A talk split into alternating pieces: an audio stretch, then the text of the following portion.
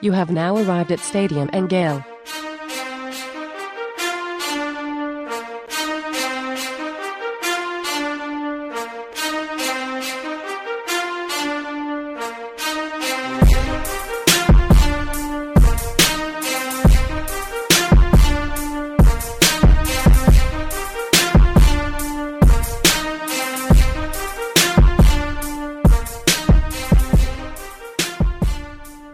Boys and girls, ladies and gents, welcome to another episode of Stadium Miguel. It's your Uncle Silk. All American 35. and back and barely alive. It's Dan. Welcome back to Vegas, baby. What's up, Dan? What's up? What's up? Great to have you with us, Dan. Boys, Vegas almost got me this time. Almost got me. Almost. I, I violated my cardinal my cardinal principle of never being in Vegas longer than three days. Being there for five days is, is too much. It's Too, too, much, much. bro. No. I only I only ever been to Vegas one time, and it was for like a day and a half. Like Yeah, you can't- That that's see, out in hell. You- I mean, you can't just be hanging out in hell for five days, bro. I mean, three days is is tops. It's time to get out of there. yeah. More bad. You've, you've only seen, bad you've seen too much. Yeah, bro. It's only get the decisions only get worse from after three days, bro. Now gonna get better. It takes you it takes you a couple days just to kind of get acclimated and feel comfortable, and then after those couple days, you start searching for for for vices, and it's just it, it goes downhill. So. Uh, yeah, just- man. so, so I don't plan on being back anytime soon. Those of you that go all the time, you know, more power to you. But uh, but you won't be seeing Dan for a while. Man, Yeah, it's a lot of energy to do Vegas, man. But we're in week four, fellas. Three and zero. We're gonna break down. We did a Kentucky uh, post game show early in the week, so we decided to do the Tennessee separate, get people's uh, extra show of content. So we got some Tennessee guys coming on to hang out with us. Hey, and I want to clear something up before we get we get uh, Chad on. Is that I, I think there was some confusion about what we were saying about David Reese. I don't think any of us were saying that David Reese didn't have a, a good game on on Saturday. We were just more speculating about what to do in in coverage and passing situations against you know more prolific quarter, or, uh, quarterbacks. You know, I don't I don't want anybody to think that we didn't think that David Reese didn't have a great game. Obviously, he was SEC Yeah. Defensive Player Yeah. of the Year. We're just speculating. yeah, yeah. I mean, it's speculate. I mean, like it's just, it's just, it's a football. It's always a conversation. You, you know, like nobody bashing them, but we have productive, uh, constructive criticism. You know what I'm saying? It's just a conversation. Him on passing downs. The, the eye can see that he's a liability on passing downs. Uh, like if, if an NFL scout uh, breaks down his film, they're gonna say he's a liability on, on passing down. That's all we're saying. Like it's not nobody's saying he had a, a terrible game. He's a leader of the defense. He's important to the defense, but he's a liability on passing downs. yeah he, he's uh man, Reach know how we feel about him. I mean, and y'all even think how we talking about our team. Like, come on, Ain't, bro. ain't no player out there perfect, bro. Like every, Right. all these Yeah. players got got flaws. They in their shouldn't even be discussing this right now because who even think like, come on, tighten up, y'all. Like nothing negative, man. Like David Reese, the captain, he's a he's a lead on the team, been holding it down since he got the University of Florida. We love him, but I mean, we talk about everybody game. We talked about Marco game. We're gonna talk about Tony game, uh, him change like everybody game at some point. It comes with this business, bro. Criticism is critiquing. It's just not bashing. It's just conversation. Absolutely. All right, we got to get it. We had to get that out at the beginning of the show. So uh, we're going to get on Chad Withrow from uh, Midday 180. Uh, he's up in uh, up in Nashville, so we're going to get him on, talk a little with Tennessee football uh, with him, and then we're going to break down the game afterwards. Let's hang out, baby. Hang out, hang out.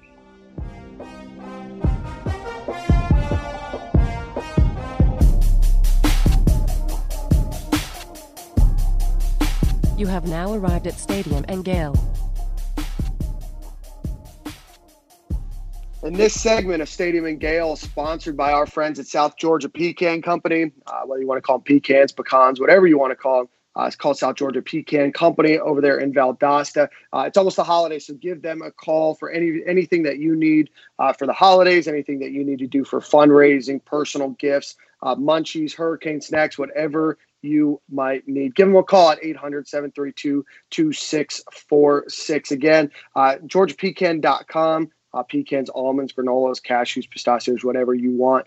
Uh, and they have a new code for you guys to get 10% off of your order. That's going to be coupon code SGP 10 off. So again, SGP 10 off at georgiapecan.com. So joining us for the first time on Stadium and Gale is Chad Withrow from midday 180 and 104.5 the zone in Nashville. Chad, how are you?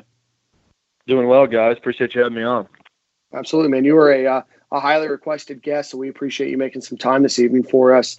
Uh, Chad, talk to us a little bit about uh, Tennessee. Obviously, you're you're close and you've been following uh, the program. It seems like uh, you know the first couple games didn't go their way, but they uh, had a big win against Tennessee Chattanooga, if you want to call it that, uh, this past weekend. So, talk to us a little bit about the the state of the program. Yeah, I think the state of the program is, is still very much in flux in year two under Jeremy Pruitt, and that's obvious by that first performance against Georgia State.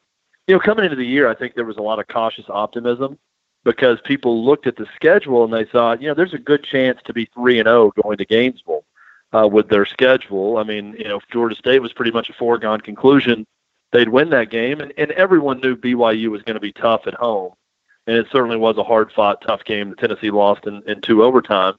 But I think what that just putrid performance against Georgia State did was really reset expectations with this team. And after one week, had all the fans asking, is this team really this bad? Or was that just an awful performance from the coaches on down? And I think what you're you're seeing is it's probably a little bit of both. I think it was an awful performance from the coaches. They weren't prepared to play.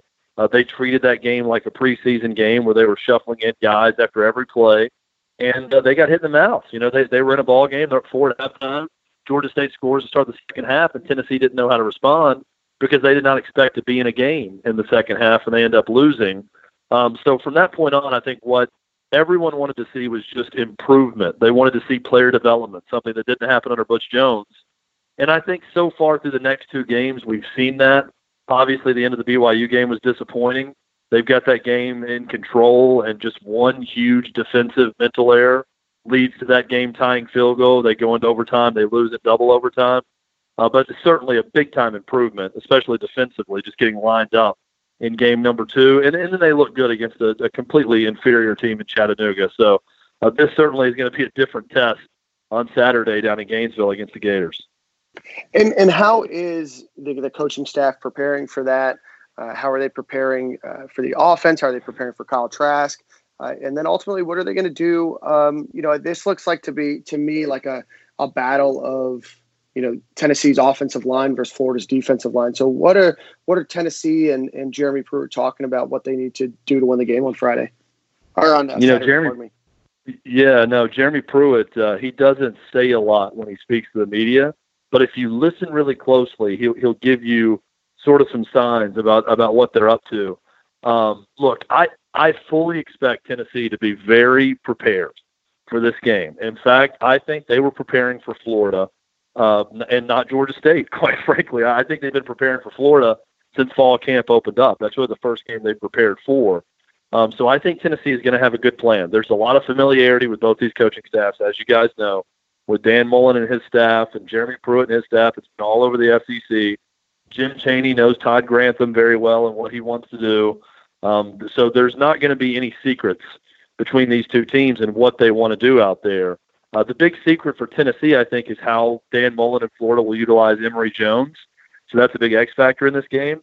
But what I expect from Tennessee is they're going to show a lot of different things offensively. They have been very vanilla through three weeks. They, they've shown some tendencies where you know, for instance, if tight end Austin Pope is in the game and there's two tight ends in the game, they run the ball 87% of the time behind Austin Pope. I think you're going to see some misdirection with that. You're going to see Ooh. some play action. I, I wouldn't be shocked if you're going to see Jauan Jennings throw the football in this game, and he's going to play some quarterback also. So, I, you know, I don't think necessarily this is a you throw the kitchen sink at him type game, but I do fully expect that Jim Chaney uh, and, and his reputation as an offensive play caller this is going to be the first game where Tennessee is going to do a lot of different things uh, to try to get through what is a really dangerous Florida defense. And you mentioned that defensive line. I do think Tennessee can run the ball some on Florida, but the, the big problem when you saw this a year ago, pass protection against a team that's leading the nation in sacks that's going to be the issue all day for Tennessee. And you know they've got some veteran guys on the left side of that line, but the, the right side of the line, they're going to start a true freshman uh, and a redshirt sophomore that started his first game last week. So that's going to really be the challenge for Tennessee offensively. And then how are they looking defensively? You know, I think it's it's tough to gauge you know, based on statistics, just because they had that that UT uh, Chattanooga game, but it looked like BYU they cleaned up a lot of things. You know, take out that Georgia State game. What can we expect on defense from Tennessee? Yeah, and I'll go from front to back with Tennessee's defense. Defensive line, and Jeremy Pruitt has said this a lot. That they're basically all the same guy. They have no real difference maker. You know, they're all okay. I think they're going to get better against the run in the defensive front as they learn how to play with leverage a little bit more. But you know, Aubrey Solomon, they got him eligible to transfer from Michigan, who was a four-star recruit. Uh, Greg Emerson, a four-star recruit. Latrell Bumphus flashed a little bit against BYU with two sacks. Uh, Darel Middleton, a, a JUCO transfer. They're going to rotate those guys, and they're all pretty much the same. They all look the same, kind of play the same way. They're not really imposing with their three-man front. When they get to that fourth down lineman, they do have some young guys on the edge that can affect the passer. So I think defensive line wise, still very much a work in progress. A team that's not very good up front right now, but will get better as the year goes on. Now at linebacker, I think that's where they're now greatly improved. Daniel Bituli came back last week, the senior inside linebacker, played 10 snaps. He is huge for Tennessee in getting them lined up. You saw those problems in week one against Georgia State. I think that's going to be much improved. Henry To'oTo'o, who's the freshman inside linebacker, looks like he's going to be a star at Tennessee, has been very good through the first three weeks. They've got some guys in Darrell Taylor uh, who can get to the quarterback and is a veteran, and they've got some good young guys on the outside of linebacker. Secondaries where Tennessee should be at their best. Nigel Warrior, the senior safety, has been a disappointment. They've moved in Theo Jackson for Trevon Flowers, the other safety spot. And corner is where Tennessee should get a big boost this week. It looks like Bryce Thompson, the freshman All American, uh, who was suspended for the first two games of the season, or first three games. Jeremy Pruitt said today in a press conference he will be making the trip to Florida. So Tennessee's going to get back their freshman All American corner. Uh, and uh, this is kind of the Alontae Taylor situation after that blown assignment against BYU. He got benched and didn't start against UT Chattanooga, so that's one to watch. But uh, Tennessee should be much improved in the secondary this year. That really hasn't been the case so far. And they started another true freshman at corner for Bryce Thompson. Um, but th- I think it's kind of like the offense, and I'm sure we'll talk about it. Tennessee sort of outside in. You know, they're best in the secondary, gets a little better as you get to the line. I think offensively, the same thing. It's both lines of scrimmage that are a big question mark for Tennessee, and that's not where you want to be in the SEC. Yeah, absolutely. So let's go back to offense real quick. Uh, talk to us about Jared Gar- Jarrett G- Guarantano. Sorry, geez, um, his season. So uh, you know, I, I, know that he probably played pretty sparingly against Chattanooga, just based on the stats. BYU didn't look like he had a great game. I only watched part of that game just because I was on the same time as uh, as Florida games, and then Georgia State. I know that he had uh, 311 yards passing. Talk to us about his season. Has he improved over last season at all? Has he regressed, or or what can Florida fans expect out of out of him? Yeah, I'm not going to sugarcoat it. He's been a, an enormous disappointment for Tennessee, and you can chalk that up to four offensive coordinators in his four years there and everything else. But all reports this offseason were Jim Chaney's really going to help him.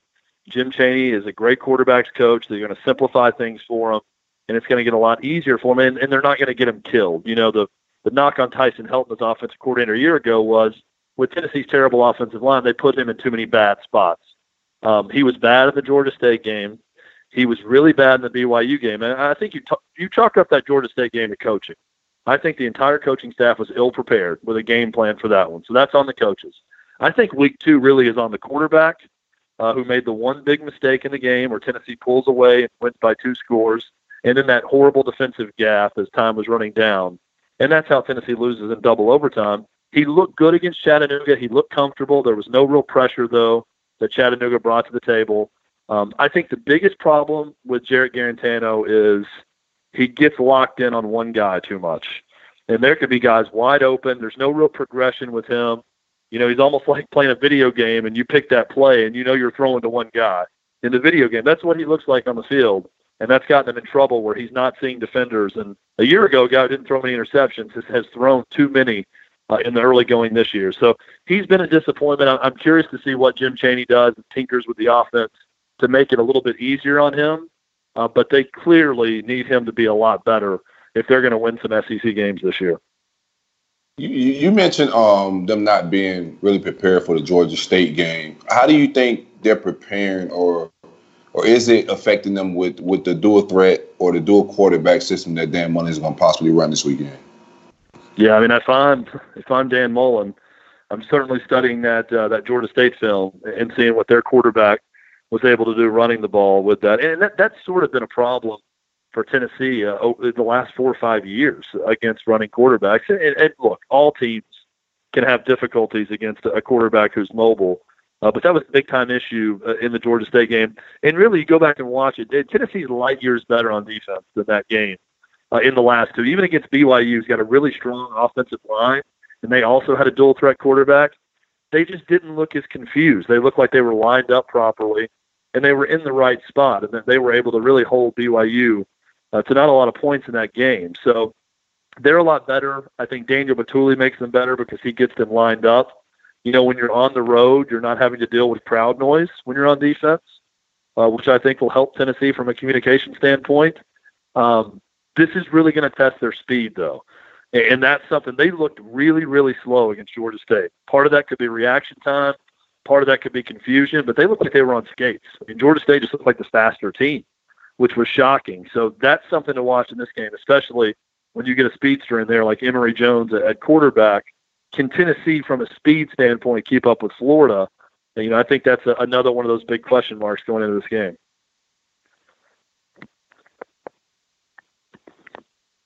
Oh my bad. So, so tell me uh, about the uh, Tennessee secondary. I know you said you got a, they got a guy coming back uh, that was freshman All American last year.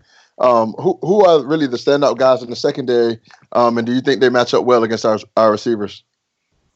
Yeah, you know Bryce Thompson is the guy who was the freshman All American a year ago. Um, he, he's been suspended for the first three weeks. He had an altercation on campus with his girlfriend, a shouting match.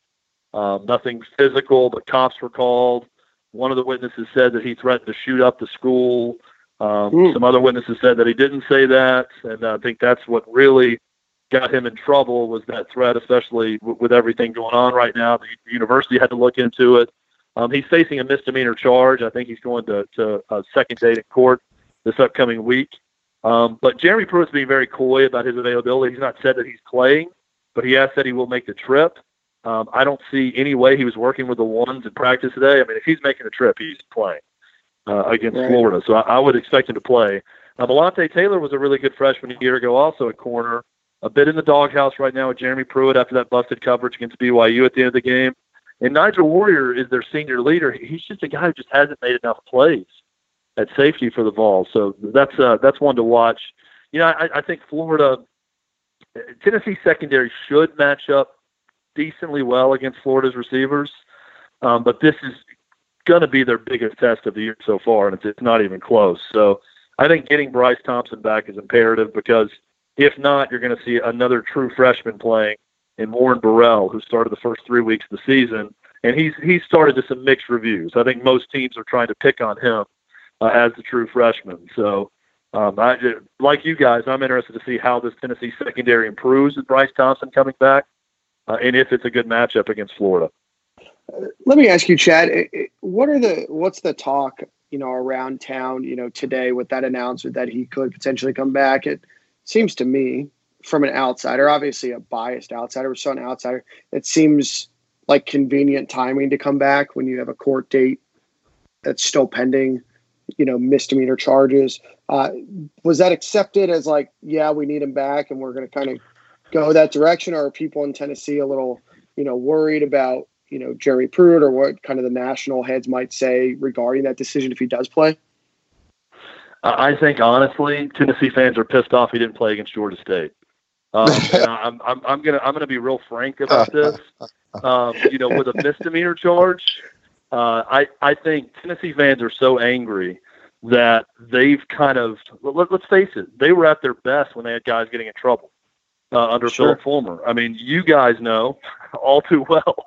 You know, Urban mm-hmm. Meyer had guys shooting up the school and they were winning a ton hey, of games. Hey, nobody and, and, oh, and, and, and, and, people and people didn't care. Well, there, were there were there were the, the, the toy gun incidents and stuff. we were still hanging 50 You- on y'all, so I, I understand. There's Anyway, some alleged there, there's some alleged things that happened, but the school never got shot. No, no, but you, you know, you know what I mean. Aaron Hernandez Absolutely. was on campus yeah. uh, for uh, for for Urban Meyer. But point being, you know, if you win, things get forgiven. Um, look, if he if he touched the girl at all, if that was alleged, I I think you remove him for the season. Quite frankly, uh, that didn't happen with this. But I think Tennessee fans look around and they say, okay, who's winning in the SEC? Georgia, Alabama, Florida under Dan Mullen, a guy Tennessee wanted to hire, who's a very good coach. How would they handle a situation like this? Now, would they handle it with a two or three game suspension? Probably. You know, and that's what Tennessee did. He's going to have been suspended for Yeah, three but games. Pruitt gonna win like five games though. It's it's one thing when you're winning and, and you're you're doing this type of stuff, but when you do that and then you win five games, now it looks like you really don't have a grasp on anything. Well, they they're one and two, and they didn't play him.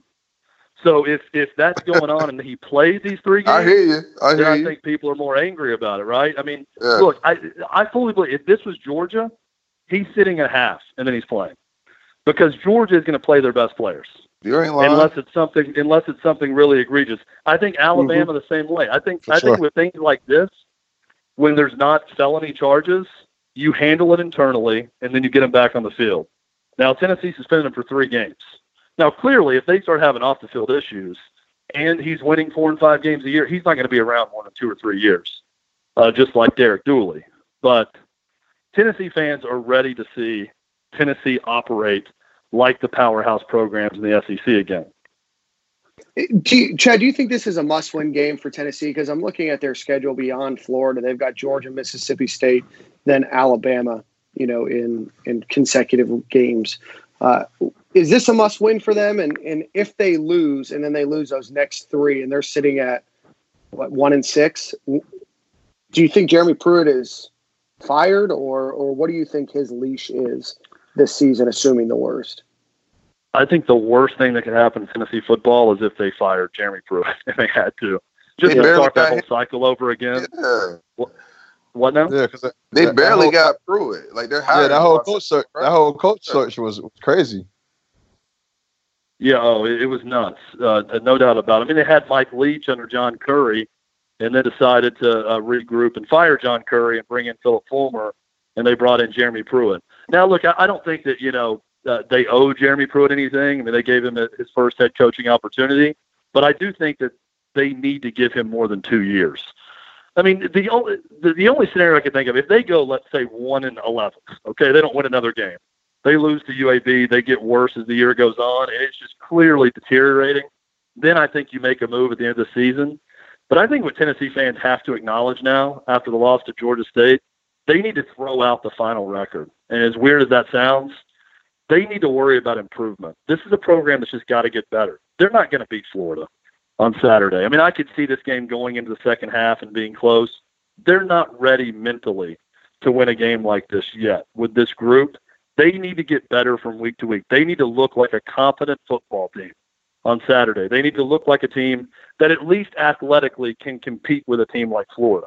I think that's kind of the next step for this program to look that way against good SEC competition. But look, there is a scenario where it gets so bad that they would have to fire Pruitt after year two. I just don't see Phillip Fulmer two years into a rebuild making the admission that he screwed up the coaching hire. Does that make sense? Because that's what it'd be. He basically Yeah. have to say, I screwed Mhm. this up after two years. I just don't see that happening unless things really go downhill this year. Can can ten, how how can Tennessee restore themselves to national prominence? Because it's been probably since most of these now high schoolers were very young to not even born. Really, the last time that, that Tennessee was was legitimately a national powerhouse. What can they do to restore that, or is that potentially a, a lost cause for a while?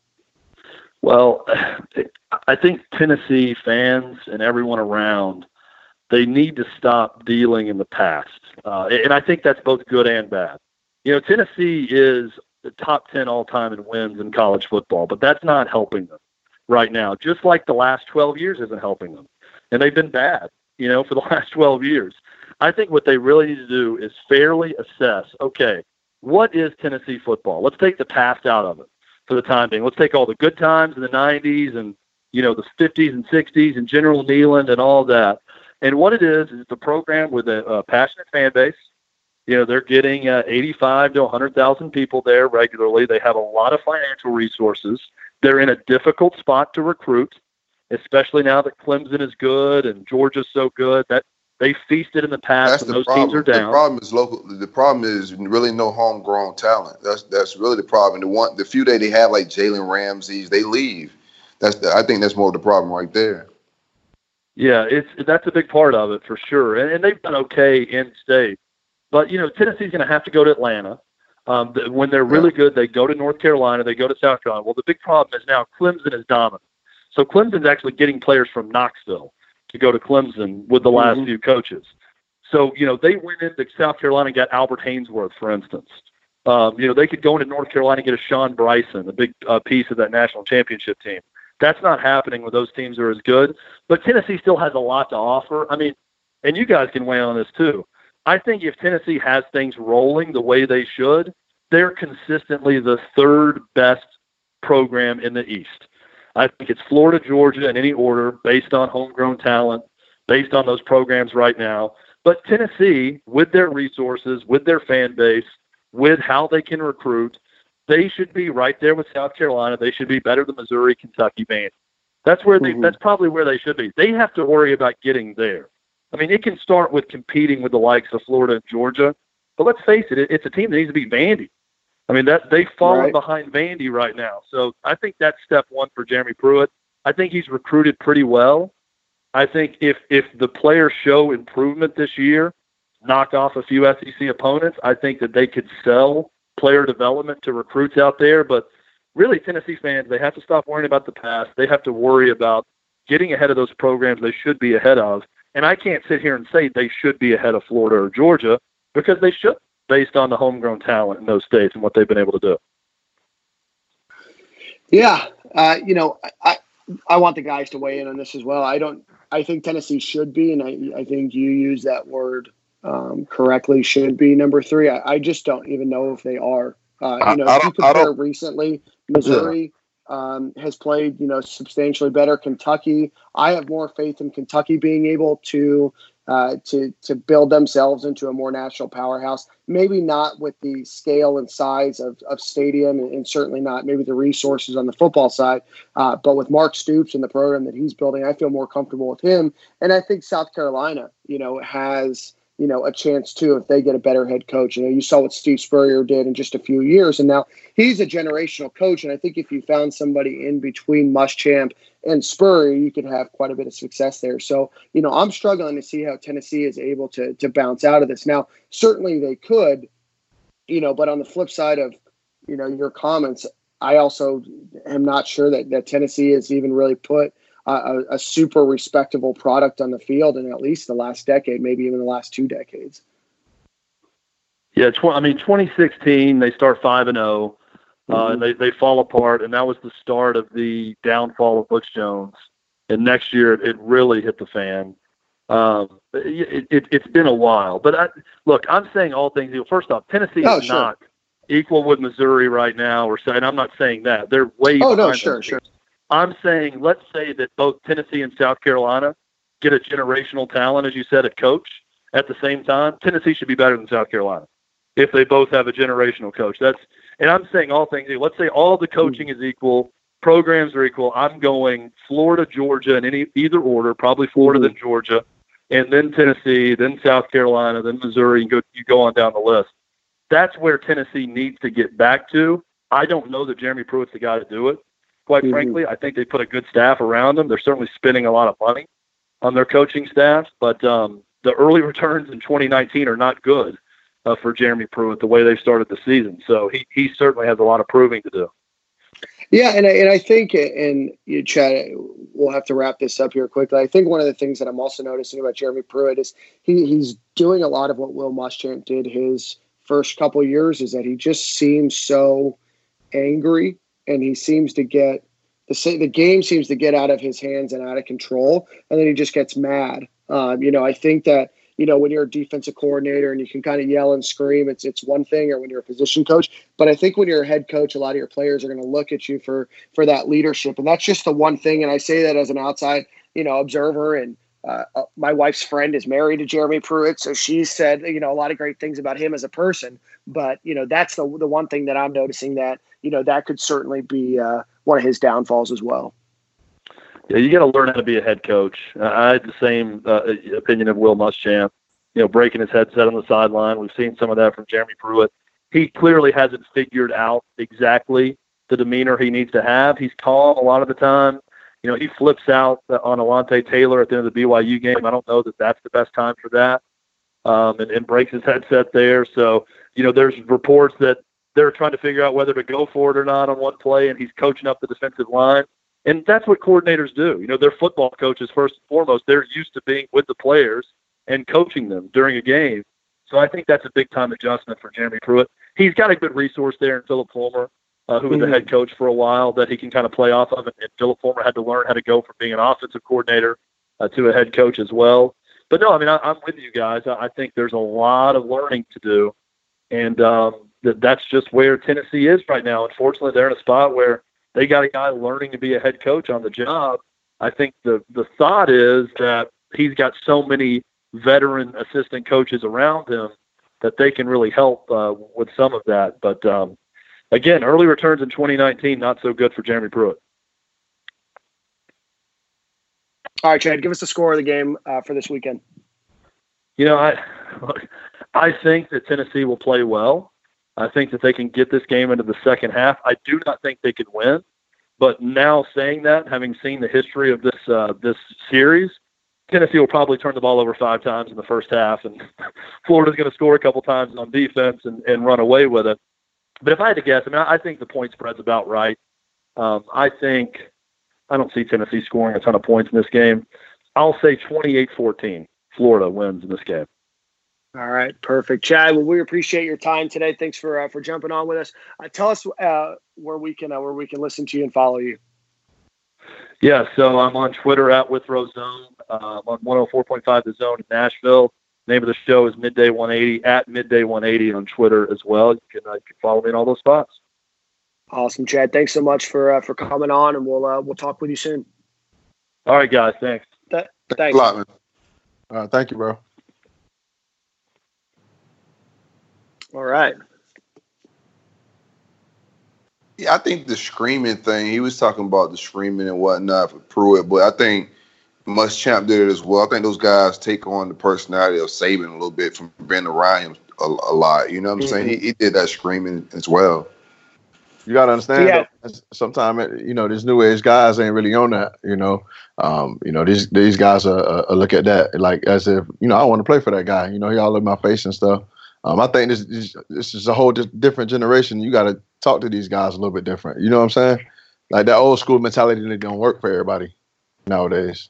Yeah, though I just think like certain coaches could, could can adapt and kind of get through to the kids. Like I don't think that's Pruitt's issue. You know what I'm saying? Like it is the screaming or losing his shit on the sidelines. I think it's a lot of other stuff that's his issue, bro. Like Muschamp defense was always on point, so obviously he was getting through to the kids, no matter if he was screaming or what he was doing. For sure. But he couldn't figure out offense. You know what I'm saying? Like he just couldn't let the chains go and let the offense coordinator do their thing. So I think that's more of an issue with those type of guys, just control, controlling. I think Pruitt's a little bit of control freak and like he's coaching the defense. Like dude was just saying, like that's more of his issue. You're a head coach. Mm-hmm. And walk over with the, the, positional players and go over the on, on the whiteboard. That's for the DC now, bro. Yeah, I think that that's the toughest transition. I mean, it's a toughest transition for anybody that's going into to management, right? It's the ability to you know have somebody else take over for you right and and i still think that position you know coaches that become uh, head coach um, you know obviously they should you know continue to do what they're good at and for Jeremy Pruitt that's defense. But at the end of the day you've got to hire somebody that you're comfortable with leading that right? Or at least co-leading that with you. And that's what Will Muschamp did with T-Rob and that's what a lot of these guys are, are doing you know uh, Dan Mullen's doing it with Brian Johnson. So you know find that person you feel comfortable with. But I think for me is you know I saw him yelling a ton at you know Guarantano. and I'm not sure you know, what the expectations for him were from Pruitt. But I guarantee the last thing that your quarterback wants, you know, as he's hanging his head coming off the sideline, is him to be yelled at by his head coach the second he comes on. It just seems like he's he's a little bit of a loose cannon. It might take him a little while to figure it out and calm down a little bit, kind of like Muschamp did. Yeah, you also got to learn your players too, and, you know um, the guys got to come in and, get to get adapted to it. You know, it, maybe it will work. You know, but um, it's it's always something different that you know you got to get adjusted to. You know, change. Dan, what's your overall before we get? I mean, we got another, the the next guest coming on. What's your overall opinion on um, the game, Tennessee, how you see it playing out? Yeah, I it's a wild card with Kyle Trask. You know, I think that he played really well against Kentucky uh, in what he was asked to do. You know, Tennessee does have you know a few more players. I think um, you know they, they may be able to cause him some trouble uh, on the defensive uh, line part of the ball. Uh, so I, I, I, think Florida has better players overall. Uh, I think they've got them beat at uh, at the wide receiver cornerback uh, side. I think that they've got some, you know, some players that should be able to to break apart in that defense. It really a lot of it relies on two things on offense. It's one, obviously, can they get a running game going? Right? You know, they've they've really struggled running the football this season. The only time that they ran it well was really in that second half uh, of that uh, of that Tennessee Martin game. So that's the that's the big thing that I need to see is are we creating holes, and if not, what are we doing? to try to fix that, right? And you know, maybe it's not La'Mical Perine to try to fix that. Maybe it is a Pierce. Maybe it is a Malik Davis. Maybe it's you know one of these plays like we, we ran with Josh Hammond, right? So like whatever it is, we've got to get creative and move that football because there's going to be a lot of reliance on Kyle Trask uh, to to be able to deal to beat teams, right? And so what I fear is if Florida can't get the ball, you know, running, then they're just going to you know either blitz more right, and really force uh, Kyle Trask to throw the ball and beat them in the air, or they're just going to continue to, you know, beat Florida down in the running game and, you know, force, uh, you know, again, force uh, Trask to beat them in the air. So I know I just said the same thing twice. That's not what I meant to say, but, uh, but yeah. What about you guys? I'll just, uh, you know, you can't be one dimensional. Um, I know from a defensive standpoint, if we're playing against a team that's only running the ball or only passing the ball, um, that's going to make it actually easier for us to defend because we know that they're not doing the, the you know the, the opposite, you know, whatever they're doing, run or pass. Um, and, and like like uh, like Dan said, you know, um, teams are going to load the box up. They're going to start blitzing more. Um, so we have to get a, a run game established. Uh, our offensive line has to, to, to fire up the ball a little bit more. I don't give a damn if we got Emmitt Smith back in our backfield if we're not powering and firing off the ball, it doesn't matter. So uh, once we get these guys firing off the ball a little bit better, we can be more balanced. I think we'll be more effective. But you know, t- Kyle Trask is going to show us a lot this week. Um, it's his first game starting, his first you know full game um, a- as a quarterback. Uh, you know, I'm, I'm, excited to see what he brings uh, differently to the table.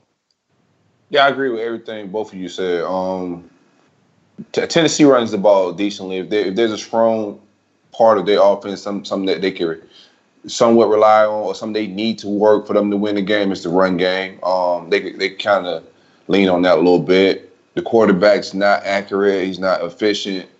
He'll turn it over if you put him in a situation um, for him to do that. So we give him third and longs like we did last year, and like he's been struggling this year. I think we could we could we could cause some problems for him. Um, this is definitely a good time to work on your third down defense because mm-hmm. I think we're in a lot of third and longs other than that, I think I think Emory. If we get Emory some reaction stuff, man, with, with, with, I don't care who the back is. I think that can create us some seams and and get those linebackers, let them freeze a second doing plays and open up some gaps and different other run game, parts of the run game. Uh, I, I just think Emory could his run threat's gonna, gonna cause some stuff for us to break something in the run game. Just for a linebacker having to be responsible for him every play. You know, I don't really know who Tennessee is because they lost to Georgia State and then they played better against BYU and then they fell apart and then they played, you know, UT Chattanooga, who's terrible. So I don't know who they are. I don't know what to expect out of them. You know, I know that there's you know more confidence in in Tennessee after uh, that game against UT Chattanooga, and you know it seems like listening to some of their press conferences and things of that nature, they're a little bit more confident.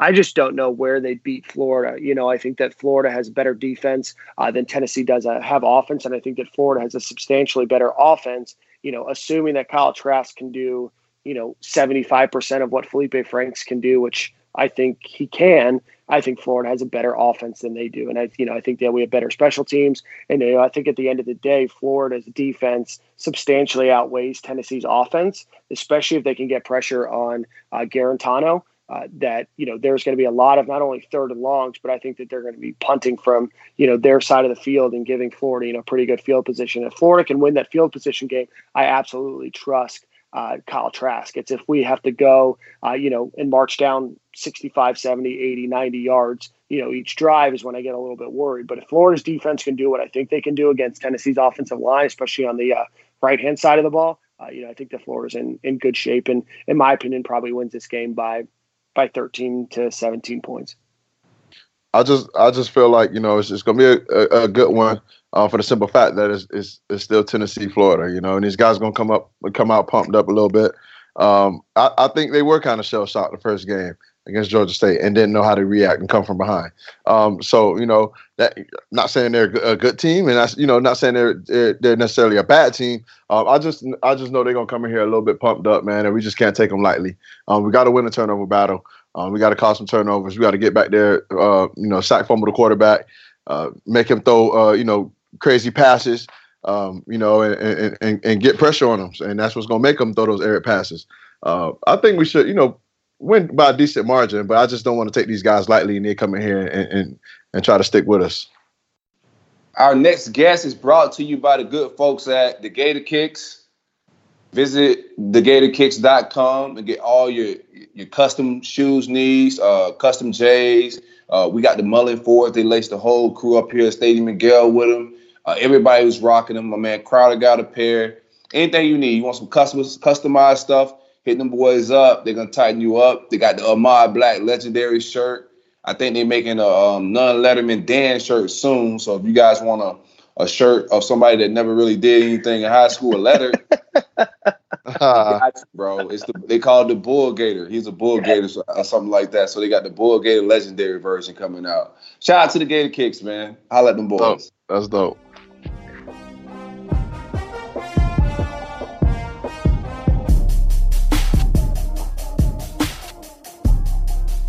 You have now arrived at Stadium and And joining us for the first time on Stadium and Gale is Braden Gall. Braden, how are you today?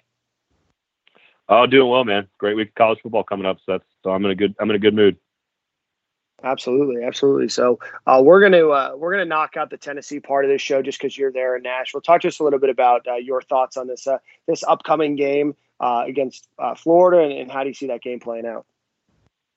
I mean, it's, it's it's hard to gauge, to be honest with you, where Tennessee is at. I think they're they're motivated right now, um, but I mean, it's Chattanooga, so I don't I don't know how much that means to them in the locker room. I think having some success for you know a class of kids that hadn't had a whole lot of winning, I think is probably a positive. But again, it's it comes along with all the other nonsense, right? The the silly mistakes, the bad coverages, terrible formations. I mean you know, if you read the the scouting report from the Tennessee Chattanooga coaching staff, it's not a pretty picture of what's going on with Tennessee. So, you know, this game means a lot to, to both sides, obviously, and so I think Tennessee's extra motivated. There's an Auburn feel to it from last year, where Jarrett Guarantano actually looked like a different quarterback, threw the ball around a little bit. They played over their skis and and they won the game on the road. I just don't see how they're going to score. So um, I think they're motivated. I think they're in a good place mentally. Um, but for, as far as athletes go and, and matching up, matching up, you know, personnel unit versus personnel unit, I, I'm not sure how many situations you can look at on paper and say Tennessee's better than Florida. So um, that that's the concern if you're a Tennessee fan. You know, if you're a Florida fan, it's just the nature of the rivalry. You know, I know, you know, guys that have played in this game, they know all about it. It can get ugly. It can get low scoring. It can get you know, mucked up real fast. And if that happens, then all of a sudden maybe the underdog can can hang with you and make you feel weird about it for a little while. But bottom, I mean, at the end of the day, it's it, you know they're going to have to play a near perfect football game to to have a, a chance to win in the fourth quarter. Is there any confidence in any area of the game where Tennessee thinks that they've got Florida either mismatched or, or substantially better? Um, you tell me, Henderson, Zuniga, are they all not playing? Like, if that's not going to happen, maybe. Um, you know, and again, you guys are closer to it than I am. So if, if CJ Henderson's not playing, yeah. and again, I, I, haven't checked Twitter in the last couple hours, so I don't know. Um, You, you know, you won't Jauan Jennings until Saturday. Right. That, that's what I assume. Um, it, listen, Jauan Jennings is the best player on the team for Tennessee right now, and so maybe there's a chance with lack of depth at corner, you could find a couple plays down the field, maybe. But but again, uh, there's the, the one area of concern for Florida, the offensive line, big picture. And again, we'll talk about the quarterback. I'm sure. I'm sure you guys have, but the offensive line is the real area of concern. But that, that that's not an area of strength for Tennessee. That's not a place where they're going to win a bunch of individual battles. I mean, Daniel Bituli's back in the front seven. He's their best player in the front seven. You know, he played well last week. I, I don't know how much that means. They still have a bunch of you know new faces and new names rotating up front. So it's um, they've got a couple of veterans in the linebacking core. Maybe that Florida struggled to run the football. Outside of that particular matchup, that you know, I, I'll take the receiving core for Florida. I'll take you know the passing game for Florida. I'm going to take the de- every every level of the defense for Florida versus Tennessee's offense. You know, Tennessee's kid got a great kicker. I'll give him that. Um, but outside of that, Florida's there's not a kickers only missed three ever. So yeah, well, right, and that's the thing. They're they're both really good, and that's pretty pretty unusual today um, with college football the way it is. But it, there's not a whole lot of you know. You're asking to find optimism for for matchups, and there's just not a lot there for Tennessee. It's it's more about the emotion of the of the day and, and the emotion of the rivalry. all right, so let's get your score prediction. Then we're going to move off. So what's your score prediction for this game? I you know I, I think Tennessee covers. I think it's you know they're they're you know they're fighting as hard as they possibly can in the third quarter. If Guarantano can actually complete some some passes down the field, um, you know they've got some bodies that can make some plays. The running game's been solid. If they can play way over their skis, keep it close in the third quarter, I think Florida pulls away. How much does Dan Mullen yo-yo back and forth with Emory Jones and, and Kyle Trask? The offense, the passing game looks pretty good under Trask, to be honest. We know he wants to use Jones a lot. I know the co-starter thing is is there, but I- would say Florida wins 10 points, you know, 30 to 20. I don't think Tennessee can get to 30 points on that Florida defense on the road. I, I I would lean on the defense and say, hey, just don't make mistakes and we'll win the game. It doesn't mean Tennessee doesn't cover. I think they can cover, but um, I, I think Florida's the, the far superior team, even with a bunch of personnel depth issues. And at home, I just think they're too talented on defense with Todd Grantham and those schemes and those packages. I'll I'll take Florida to win uh, fairly easily, but it's a Tennessee cover. I was going to talk about the depth. Um, you know, I, I know it's going to be kind of hot down here. Uh, you know, you guys aren't used to to the weather that we we have down here in Florida. How is the depth on defense uh, to where you know they can rotate guys? You know, get get fresh guys out there. How are they in, in uh, the back end of games? You know, it's funny you say, you say that. My my I've got a lot of family down there, and my family's from Tampa originally, and my family right now. I was talking to my parents today. Actually, they're down in, in the Naples area, and it's it's cooler down there than it is up here, man. Uh, we've had like 97 and like humid as all get out the last like two and a half weeks. So I, I think I'm not sure. I know it's not Florida humidity. I get it. Trust me. I, I know. I spent a lot of summers down there, but it's I, I'm not. If that's the deciding factor, to be honest with you, then I would say that Tennessee's probably played a pretty good football game at that point. Um, I, I would say their their defense has got concerns. Their secondary would be the strength of their team, but they lost two players at the start of the year. Um, it will be it'll be interesting to see if Bryce Thompson plays. He's probably their best corner. Uh, if he plays after some really awful off the field stuff, you know, you threaten to shoot up the school. It's never a good thing. And um, so if he plays, you know, and, and that there's a little bit more depth there. The, the linebacking core is probably the one area where they've got a, a second wave of guys, but other than that, there's there's no depth um, at really any position outside of wide receiver and tailback on this Tennessee roster. There's just not. They, they depend on their starters at almost across the board. So to your point, it could be a it could be an issue at the end of the year. I just, I, I as someone who lives in Tennessee, it's been hot as hell the last uh, two two months. I'm ready for a break in the heat for sure. Hey, on the national scene, do you think there's anybody that could uh, upstage Lincoln Riley and Jalen Hurts for the Heisman?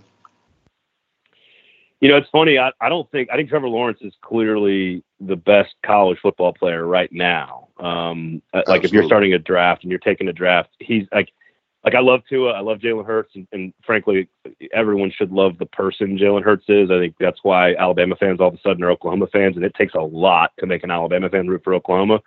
Um, but that's what people are doing right now, which is really cool to see because just Jalen's such a unique, good kid to root for, and um, but Trevor doesn't have any opportunities to to have moments, right? Like if there's any the rest of their schedule, you look at Clemson's schedule and you go, where's the big showdown that he's going to be on national TV, slinging it around, making big plays against the great defense to kind of come from behind? If they're coming from behind in any one of those games, it's probably because he's played bad football. So I, I think it's difficult for Trevor Lawrence to get to that, uh, you know, to to win the award. I, I've, I've voted on the award for a few years now, and I just don't think he's like he's the best player, like bar none, number one pick with a bullet. I don't even know if you can say that about Tua, but you can absolutely say that about Trevor Lawrence. He's in the Andrew Luck, John Elway category of of, of prospects. That's a pretty pretty rarefied air. I just don't think he's going to have moments, and Jalen Hurts is going to have moments where he's going to have to play really really well, whether it's two times against Texas, maybe potentially. Um, you know, they've got a battle with TCU. You know, that schedule's not as difficult. Tua is the one who's going to have all the the, the, the stages set for himself, right? He's going to have LSU. He's going to have Auburn on the road. He's going to have A&M on the road. He's going to have all these big moments, potentially a Georgia showdown. I think the name that no one's talking about for this is either D'Andre Swift or Jake Fromm. I'm not sure which one is going to be there. And I know you guys probably hate to hear that, but that's as good a running back. That's as that's as good a running back quarterback combination as there is in the country. I've got Georgia winning the whole thing this year. So if, if they beat Bama in Atlanta, that could sway voters the same way that Tua's performance in Atlanta probably pushed some people towards Kyler Murray last year. So those big games down the stretch are still what matters. And so that Lincoln Riley offense is so ridiculous. Like those guys are just seven, eight, ten yards wide open. Uh, uh you know, every game they've played, they haven't played anybody big yet. Um, you know, with all due respect to UCLA and Chip Kelly, w- when they get into Big 12 play and they start playing some teams, then we'll start to see. But I, I don't. Outside of Texas, I'm not sure who's going to beat Oklahoma. So it's more about the playoff for Jalen Hurts, and that's post Heisman Trophy. Okay. We, yeah, and I'm not sure. I mean, you know, I, I, I was going to say I just saw Joe Burrow throw up 460 yards against Tennessee or uh, Texas's defense. So I have I have no reason to believe that anybody in the Big 12 can stop uh, Oklahoma on offense. Now that doesn't mean that Oklahoma's going to necessarily win the game because their defense isn't very good. Uh, but I think if Jalen Hurts continues to do what he does, I see them steamrolling through the Big 12 again and possibly making the playoff for what the fourth year in a row, and then you potentially have your third Heisman Trophy quarterback. You transfer um, under your uh, two or under your time as a head coach. I mean, that's got to be one of the hottest starts to a, yeah. uh, a head coach career that I've ever heard.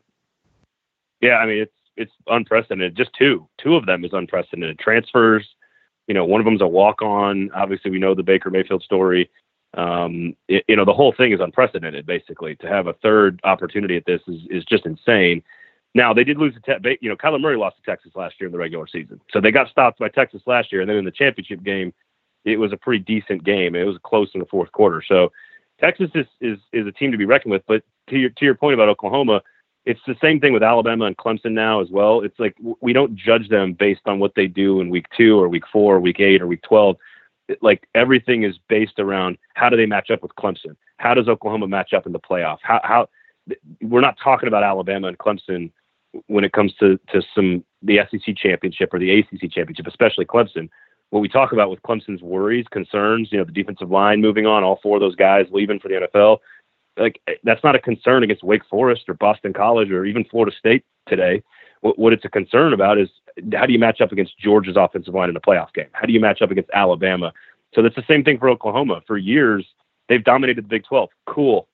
What has that netted you? Nothing. You haven't won a single thing in a championship setting. You haven't even won a playoff game. So it's not meant to be a knock on them. It just means if you're trying to break through into that rarefied territory where we talk Bama, Saban, now Dabo and Clemson are there. You know, Ohio State was there with Urban Meyer. He's now gone. I think Georgia's creeping its way into that conversation. If you're going to be in that group, that's how you're going to be judged. And and Oklahoma has yet to win a game like that. And you know, 08's the last time they were in the championship game, and you know they lost to Florida. So they that's the last time they had a really good defensive line. Frankly, I mean, I think Gerald McCoy was on that team, and that's the the last time Oklahoma had a legit, bona fide, you know, NFL defensive line was a dec more than a decade ago. And I so I still have my doubts mm-hmm. about, you know, how how great the quarterback in the system is. That's that's great. But if you can't cover slant routes against Tua, wh- what does it matter? I mean, Tua just threw slant routes against them for, for, for three hours last year and torched them. So um, I don't know how they're going to win a playoff game. Hey, Michigan and Wisconsin play this weekend. Uh, Harbaugh hasn't been uh, that hot of a coach. He didn't end the last season well. He struggled against Army. Is is this a must win? Because I don't even know if they're going to be Ohio State this year without Urban Meyer. Yeah, I mean that's a that's a million dollar question right there. I mean, listen, if he coaches at Michigan for long enough, he's going to beat Ohio State. So I don't know about the, you know, like will he ever conversation is is not necessarily one that that makes a lot of sense to me. I think Jim Harbaugh is a pretty good football coach. You don't get the three straight NFC championship games, a Super Bowl, rebuild Stanford, you know, take a five win team at Michigan and immediately win 10 games and then be a couple of plays away from the playoff in multiple years. I mean, they were one field goal away from making the playoff against Iowa. They were one inch away on a JT Barrett fourth down sneak against Ohio State in the shoe to get to the playoff the same like another year. Like they've they've been a pretty good football team under Jim Harbaugh. I just I think the administration is totally in support of him. Um, and another loss to Ohio State would certainly test that. There's no question. This particular game, I have no idea, guys. Like I, I, I think you know they've had a whole week, extra week to prepare. Both teams. Jonathan Taylor in Wisconsin's running game is great. They're pretty good on defense, better than they were last year. But Michigan beat them by 25 last year, and that was Paul Chryst's worst loss of his career. Michigan historically has owned Wisconsin in big games when it matters. The problem is Wisconsin's a three-point favorite, which feels like Vegas is begging you to take Michigan. So that concerns me. Like, what do the wise guys know about this game that we don't know? Because I, I have, to be honest with you, I study this stuff every day, and I, I have no clue what's going to happen in that game. I, I could see Michigan by four touchdowns. I could see Wisconsin winning close. Madison's a great place to to party. I do know that. Um, outside of that, uh, it's gonna it's one of those where I can't wait Absolutely. to sit down early kickoff. Early kickoff. Can't wait to sit down and watch it because I honestly have no idea. And one team's going to come out of there feeling, you know, sky high, like they're going to win a championship, and the other team's going to be completely dejected. A lot like what's going to happen with Auburn and A and M you know, the loser of that game's got no chance to win the West, basically. So there, there's a lot on the line in, in, in Madison this weekend for sure. So, question: Are you complete? How are you with uh, Notre Dame? Are you completely sold like the rest of the media is about Notre Dame? I mean, that, that, I, we got to be serious. Like, come on, I mean, every every every year it's a Notre Dame. right. Let's let's be real now. When, when are we gonna come to our senses about Notre Dame? Yeah, I mean, you guys tell me what you think. I, I, think Georgia belonged in the playoff over Notre Dame last year. That's just my opinion. Yeah. I said it last year. Mm-hmm. I thought they were the better team. You're telling me right now, and again, I know this is in the past, but to your point, right? Like, when are we going to learn? Look at, like, if you told me last year, you could take your team, whoever your team is, and you're going to line up in a playoff game and you're going to play Notre Dame or you're going to play Georgia. Tell me who you think the coach wants to play. Ain't, ain't no way they're picking Notre Dame. No not, way. Not, yeah, exactly. Yeah. Exactly so now is Georgia as good as they were last year? That remains to be seen. We'll, we'll find out. The offensive line certainly is. The, the, quarterback's great. The running back's good. The defense looks solid, but is it as good as last year? A lot of players off that unit. I, I mean, there's there's a reason they're a, a two touchdown favorite against Notre Dame. Now, will it just be like this picturesque, gorgeous Saturday night in Athens? Like, I, I know you guys probably hate like Athens is one of the greatest places to go watch a game I love going there, e- even as a Tennessee alum. I love going there because it's just a fun place to hang out, and it's a beautiful setting. It's you know the golden domers under the lights between the hedges, all the the you know all that stuff about what makes college football such a beautiful sport to watch on Saturdays. I just don't know if the game's going to be that good. I, I just don't know if it's going to be that close. I I kind of want it to be because I want to see some drama. I root for overtime every every game I watch, but I just think Georgia's too good. I, they lost 600 plus tackles Notre Dame did out of their linebacking core. I, I'm not sure how good the defense is. I think Ian Book's a really nice player. I don't think he's an elite player. He's really good. Um, a lot of big plays last week against New Mexico. That's you know New Mexico with without their head coach, whatever. I, I, I think Georgia wins pretty big because I don't. I think they're they're going to win games like Alabama used to. They're they're just going to sit on people and and suffocate yeah. the life out of you because they're a volcano on the offensive line. Like they they are, you have to be great in the trenches on defense to beat Georgia, and there's not a lot of teams in, in the country that can do that.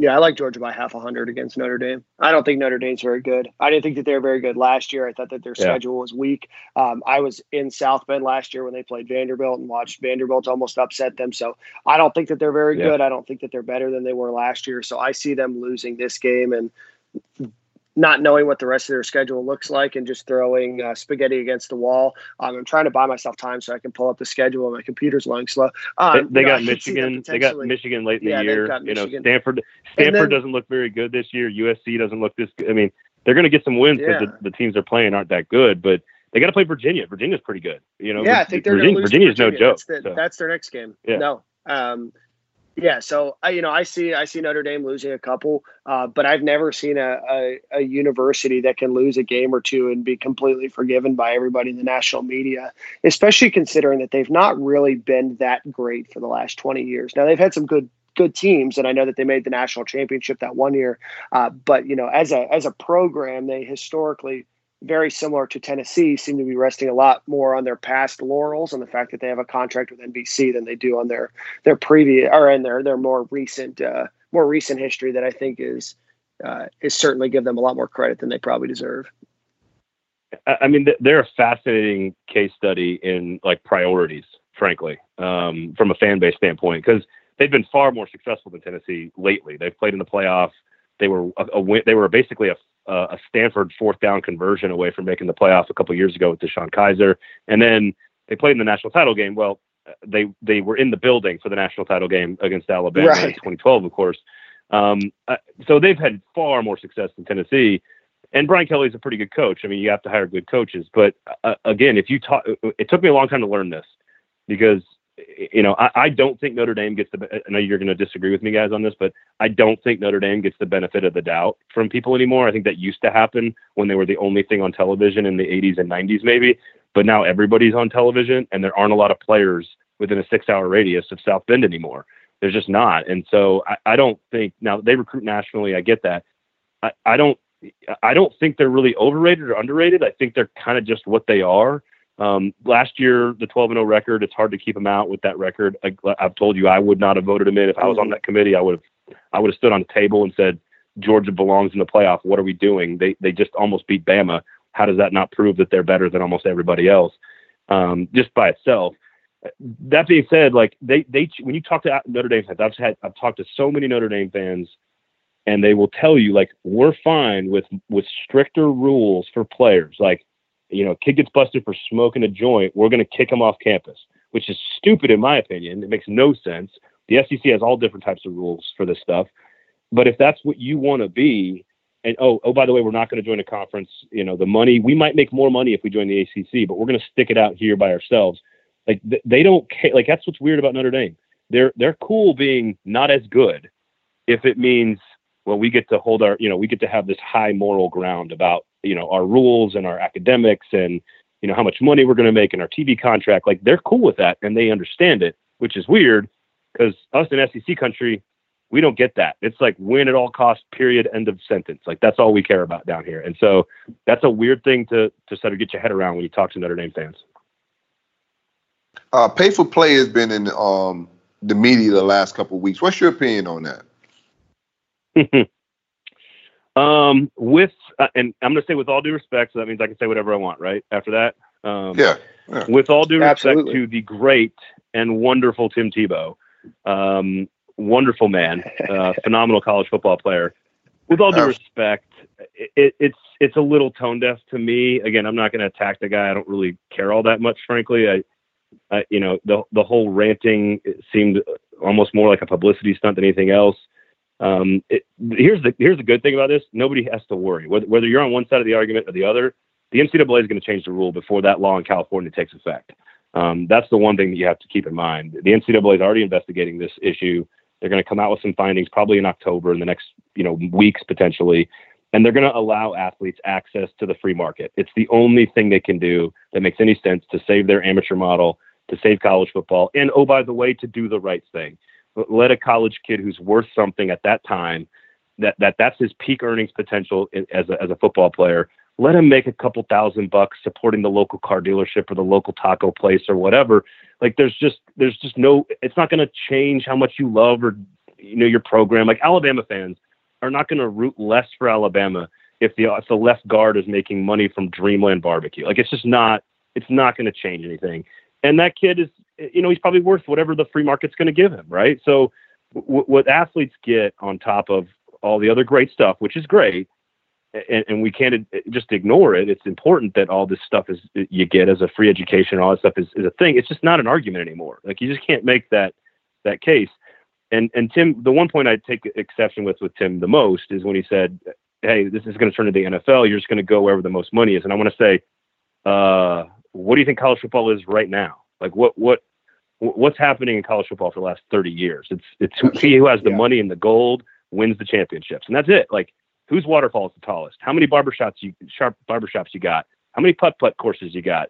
Uh, do you have a slide? Mm, Clemson's got a slide. Like it's it's like it, whoever has the most money wins all the games already, and so it's not it's not going to change anything. These student athletes are working their butts off. They're they're going through physical you know they're enduring stuff that's not being covered from a healthcare standpoint later on after life after when they don't go pro and don't make any money because most of them aren't going to go to the NFL they're going to go to the regular workforce and have a life to live with maybe some head injuries. Who knows? Like we haven't done enough studying on this. And and so we we've got to take care of the student athletes way more than we do now. Um, and allowing them access to the free market is it seems like a no brainer um, and I think people are going to be surprised how small the numbers are. I, people like to get all up in arms, like, "Oh, someone is going to make six hundred thousand dollars." Like, are you insane? Like, uh, there's maybe two athletes that are worth that kind of money Yeah. in college football. It, college basketball, different story. Those guys are worth a lot more money right instantaneously out of the gate. The football players, like you guys know, like it, it takes 85 dudes to win a championship. It, it takes a lot of guys pulling in the same direction. Tebow's ironically one of the ones that would have made the most money, of course. Um, never met a guy who's like, no, I'm cool. That's enough money. So that was a little uh, ironic as well. But, You but feed the you, you know, man. right. That's- that- that- kid- that- kid- yeah, like like uh, 99% of these guys are not going to play in the NFL and make any money playing football. So their peak football earnings potential is right now when they're in college. Why are you going to deny them access to a capitalistic system? Like uh, unless you're unless you're going to call out yourself as a socialist or a communist, which I don't think anybody's going to about to do. Unless you're unless you're that, this is capitalism, man. You, you got to let them. You got to let some kids make some money. I'm with you. Uh, I'm on the same page as you, man. Yeah, absolutely. And I think some of the other things beyond just pay for play, it's the you know the the long term health insurance and disability insurance and everything else. Uh, you know that that irks me that that that isn't provided. You know, you you have these kids, and yeah, you know, for a lot of them, they they do get a free education. Not as many graduate as we think, and not as many of them utilize that Right. degree. And certainly, I think that schools could do more of you know helping these kids re- realize not only how to use their degree, but be a little bit more acceptable to alternative degree paths and everything else. You know, I know a lot of schools, uh, you know, Florida included, have really discouraged kids from majoring in certain degree programs because it would be too rigorous. And we've got to figure out a way that if we're going to say, hey, you know, we're we're offering that free college and free university, it's like, all right, well, let them get the degree and what they want to get in, and you figure it out with them after the fact uh, you know, after they get their their uh, caseload or their um, uh, their their school load, uh, rather than uh, just saying, nope, sorry, you have to be these seven majors, and you know that's it, right? Yeah, I mean, I yeah, I couldn't agree more. Um, hell, I'd add football as a major. Or if you're a basketball player, why can't basketball be a major? Like, I don't, you know, like there's let's just broaden that whole idea out even further. Um, and, and I'm not a huge pay for play guy, just because I think it would college football may not be a thing after that. And I, I will say selfishly, I'd like college football to stay like a thing in this country. Um, but if you start talking about workman's comp and tax exempt status, universities are not going to you know, they, these universities have bill, billions of dollars in endowments from the academic side.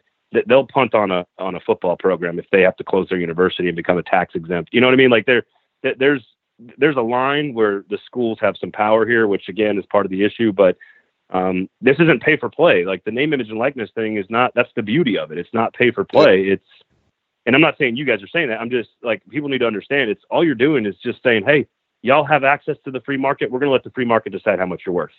And that, that to me is a pretty capitalistic, fair way to do it. Um, it- you know, that means there's going to be winners and losers. That means there needs to be people in locker rooms that have let, that, that understand how to handle money better, right? Like we need to, there's all kinds of things like there is some corruption there potentially in recruiting, but uh, I don't know about you guys. I'm, I'm pretty sure recruiting's fairly corrupt already. Um, Uh, I don't, I don't know about you guys, but um, I don't think that's really going to change. And um, you've got to show ROI. If I'm a if I'm a business owner and I'm gonna if I'm gonna spend ten thousand dollars on a on a running back for Vanderbilt in Nashville to promote my business, I better get my ten grand back. You know what I mean? Otherwise, I'm not going to do it again. So the market will just will dictate all of this. And if some kids get some extra money out of the deal, great. I'm with you on the healthcare. I think that's a much bigger issue than just giving every kid a hundred dollars. Like I like okay, pay for play, everyone gets a thousand bucks. Cool. All right well, does that help that young person become a, you know, grow up and and know what to do with themselves better and in a smarter way. To me, it, the healthcare is a much bigger issue. We, we've got D2 kids and D3 kids leaving football practice after four years with all kinds of problems, and and they're not getting a scholarship from Alabama. You know what I mean? Like th- these are Norfolk State and Northwestern State and all these programs. Like these these kids put their bodies through hell too, and they're not getting anything out of the deal. So um, taking care of them from a health standpoint seems like a just a it's it's like so obvious it makes no sense that we're not that, that colleges aren't on the hook for more health care for for kids post graduation that they incur while playing football it's ridiculous yeah absolutely well braden we're gonna uh, we're gonna wrap this up man we had a, a pleasure chatting with you today uh, I know when I introduce you, I'm supposed to introduce all the, uh, the the stuff that you do that I don't know how you have time in the day to get done. So tell everybody where they can find you on, on the radio, where they can find you on Twitter, and, and all that stuff. Yeah, at, at Braden Gall is on Twitter is probably the simplest, most straightforward way to do it. We do a national college football podcast. We've been doing it for about five years now. Myself and and um, a good buddy of mine at Athlon Sports, the Cover Two podcast on iTunes and everywhere podcasts are found. And then uh, ESPN Radio locally and national. Y'all probably don't care about the Preds, so I'm not going to mention that. But ESPN Radio nationally on Saturday nights, we we there you go.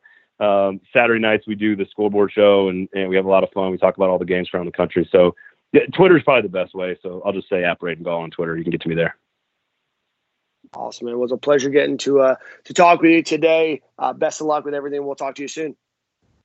Yeah, anytime, guys. Thanks a lot, man. Absolutely. Thanks a lot, bro. All right, you, you guys cool? Yeah, we're good, man. Hey, we appreciate that. That was a great segment, man. Yeah, thank you guys, man. Anytime. Uh, I'll, I'll give you guys a ring. We'll talk to you soon. I told Chris. I told Chris Doering that that you know Big Orange is coming to town. He didn't. He just laughed at me. uh, we had him on the show. As he, what, probably three, four weeks ago. Yeah. Yeah. yeah. Chris is a good dude, dude, man. Chris is a good. That dude. dude is fun to go have a beer with. I'll tell you what. Oh, absolutely. If you need, if you, uh, if you ever come to town, you need to get him to uh, take you out with James Bates too, man. The the two of them chop okay. it up like the two guys that I've never met in my life. They have a blast together. Plenty stories. Are, are y'all in? Uh, are y'all yeah. based in Gainesville? I live in Gainesville. Okay, because I know he's yeah, there, so, and he he he does that jai alai thing, man, where he plays like jai alai and makes like a uh, he makes like a shit ton of money playing jai alai. Like I, I was like, what? like, like, gambling on jai alai or actually playing? Yeah. So like, I guess, and y'all can tell me the the the gist yeah. of the rules, but I guess like to be a casino in Florida or something along those lines, you have to have like a legal like a sport that's being played or something. I can't remember what the rule yeah, is. Yeah.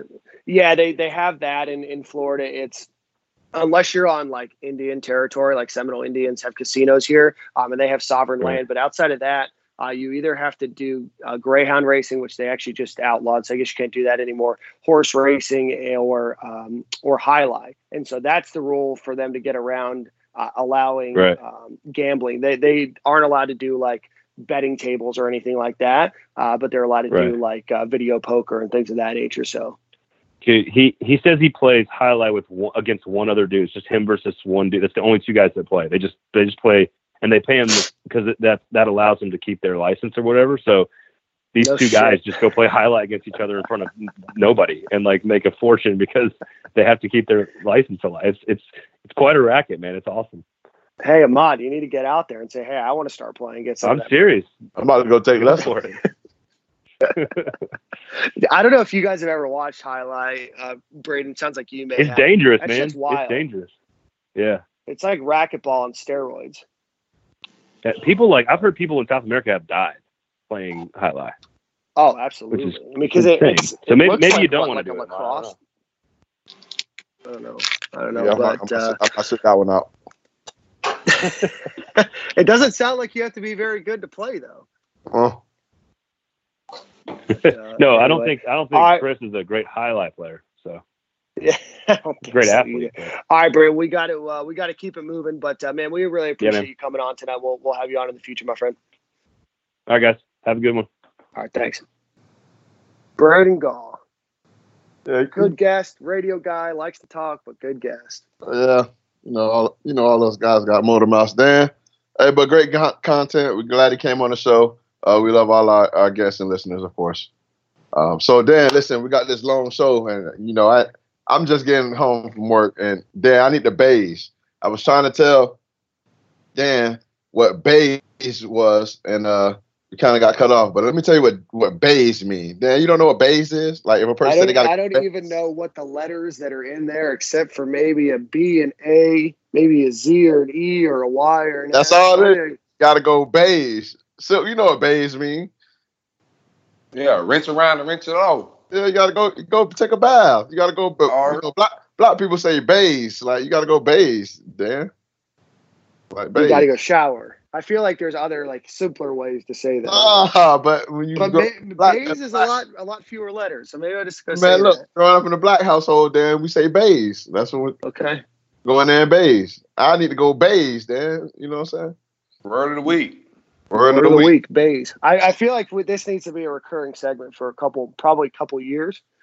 Yeah, we, we so we're gonna, we, we're gonna start getting y'all a word of the week. How about that? We're gonna we're gonna teach Dan a word, and Dan got you got to teach us something too, Dan, because I know I'll some shit that, that we can be confused about.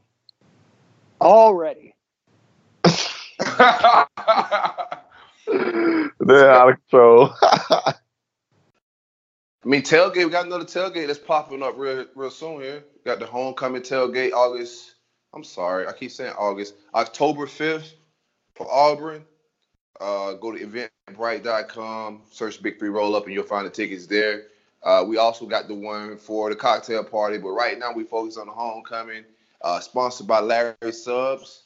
We're gonna be hanging out. Mhm. We're, right- we're right there behind Midtown, like right right behind all the action by social, all the shenanigans, man. So we're gonna be hanging out. Y'all pull up. We got some other stuff going on. Dan, what's up with the um? We gonna tell them now? Yeah, we got we, we got a big announcement. Uh, this is something that we've been working on for the past couple months, and it finally came to fruition. So on December the fifth, this podcast, your friends at Stadium and Gale, partnering with the Tampa Gator Club and the Tampa Bay Lightning of the National Hockey League uh, for Gator Night uh, for the Tampa Bay Lightning versus Minnesota Wild hockey game. The boys are going to be doing a meet and greet. We're going to be doing a question and answer session uh, between the first and second intermission. And then the three of us, or four of us, get to ride around on a Zamboni between the second and third period. But pull up, get What's yourself a lightning sweater on, get yourself a Gator scarf that they're going to give out uh, for those that get tickets, and uh, and pull up and enjoy. We're uh, we're thrilled to be out there on uh, on December fifth. We're we'll tweet a link out for uh, for tickets. Those are coming out soon, so we'll tweet that out. Tickets are going to be forty two dollars. Uh, you get a ticket into the game. You get obviously access to everything in the stadium that we're going to be at, and then more importantly than that, you also get a uh, a scarf to wear, which is uh, which is themed for both the Lightning and the Gator. So we're thrilled to announce that partnership with the Tampa Bay Lightning and the Tampa Bay Gator Club. What are we riding on again? The Zamboni What is that? Cleans the ice after every intermission. so Oh, have you ever been bro, to a like- hockey game? Yeah, I went to a hockey game uh, when the Panthers first opened when I was a kid, man. Like, Okay. I didn't know what was going on, but yeah, I've been. I remember like five years ago, you uh, you got into the uh, to the NHL playoffs Yeah, a it little was the bit. and you playoffs, rode with the bro. Lightning. Yeah, yeah, It's was all coming full out. circle. Yeah, yeah. Now I'm doing the commercials and stuff, man. It's crazy. That's right. Hey, uh, sure. That's gonna be fun. So yeah, so so reach out to us if you have any questions. We'll tweet that link out as soon as we get it. So yeah, so eventbrite.com, search Big Three Roll Up for the Florida Auburn tailgate uh, right behind Midtown, and then uh, take a look also for the Stadium and Gale uh, tailgate that's going to be at uh, the Florida Georgia game, world's largest cocktail party. Uh, we'll call it that, and then obviously see us in December on December 5th or for the Tampa Bay Lightning versus Minnesota Wild up here in Tampa Bay at Amalie Arena. Also, uh, if you're in the Orlando area next week, or if you live in the Orlando area, Big Three Roll Up will be at SeaWorld hanging out, doing some stuff. I think Ahmad's pulling up to hang out with us as well. We're just hanging out, watching the game. Uh, they got us doing some question and answers with fans, and they're doing their college game uh, weekend. There's also a craft beer festivals going on as well. So I'm gonna be out there with my family. Everybody else gonna be out there with their families. We're gonna be hanging out. So if you're in the area, pull up. Absolutely. Thriving. Gotta keep this thing going, Dan. Already. uh, what do you guys think we get some callers on? Just Yeah, hang out, baby. hang out.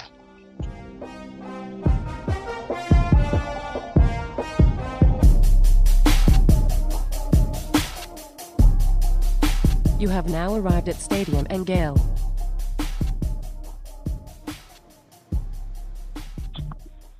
Yo, Yeah. Steve Miguel, What happened? hanging out. What y'all to, fellas? We just vibing. What you got on your mind? A little Tennessee question, Kentucky questions. What you got? Hey Wow. man, hey man, no questions, man. It don't matter who we facing, cuz we about to blow that shit out. So how you think we gonna break it down? All right, so what? Tennessee starting two freshmen at tackles. That's what I hear. The right side, I believe, a freshman. The, the guard, the guard, Okay. a redshirt freshman, and the tackles a true freshman. But they lost like what five, four or five linemen these last two years. That's uh, bro. Our our defense line's gonna do exactly what we did to Miami, bro. Oh, is uh, is CJ coming back, or or, or do you have anything on him? We're Yeah, I not bet- sure, man. Yeah, go ahead, Black. I know, I'm, I'm saying we're not sure. What what you what you think? So what they gonna do? I think it's a game time decision. Um, I think he gonna play. Personally, uh, he was ready to play last week. I think he ends up playing. He didn't practice all week. I think he'll be fresh and play, but I, I don't think it's gonna be a determining factor like it like it could have been last week. Right. Yeah, no, but real talk, I, I think that if we, you know if we get our, our rotations right on defense and uh and you know tweak the play calling a little bit, I don't, I don't think we'll have, any- and have many problems. You know, we should be able to push them around. For sure. Let me Kentucky's get your offensive coach. defensive line, man. Uh, I'll probably go what 28-10. I like that. I like that score. I like that. Not too bad. I can go with Not, that. not, not with a uh, first time starter with Trask. Emory, you see what the offense could do with a new guy at the helm. Right. We'll see what's up. 2018, you definitely can't complain about it. Thanks for hanging out with us, man. Appreciate it. Yeah, man. Y'all, yep. Y'all have a good one. All right, man. Thanks. Yeah, appreciate it. Hanging out. Dog ain't had no questions. You just want to talk a little Gator football. That's all. That's all. You know, sometimes that that'll brighten your whole day up. Just talk Yeah, Look absolutely. Now, now I can go bathe and go right to bed.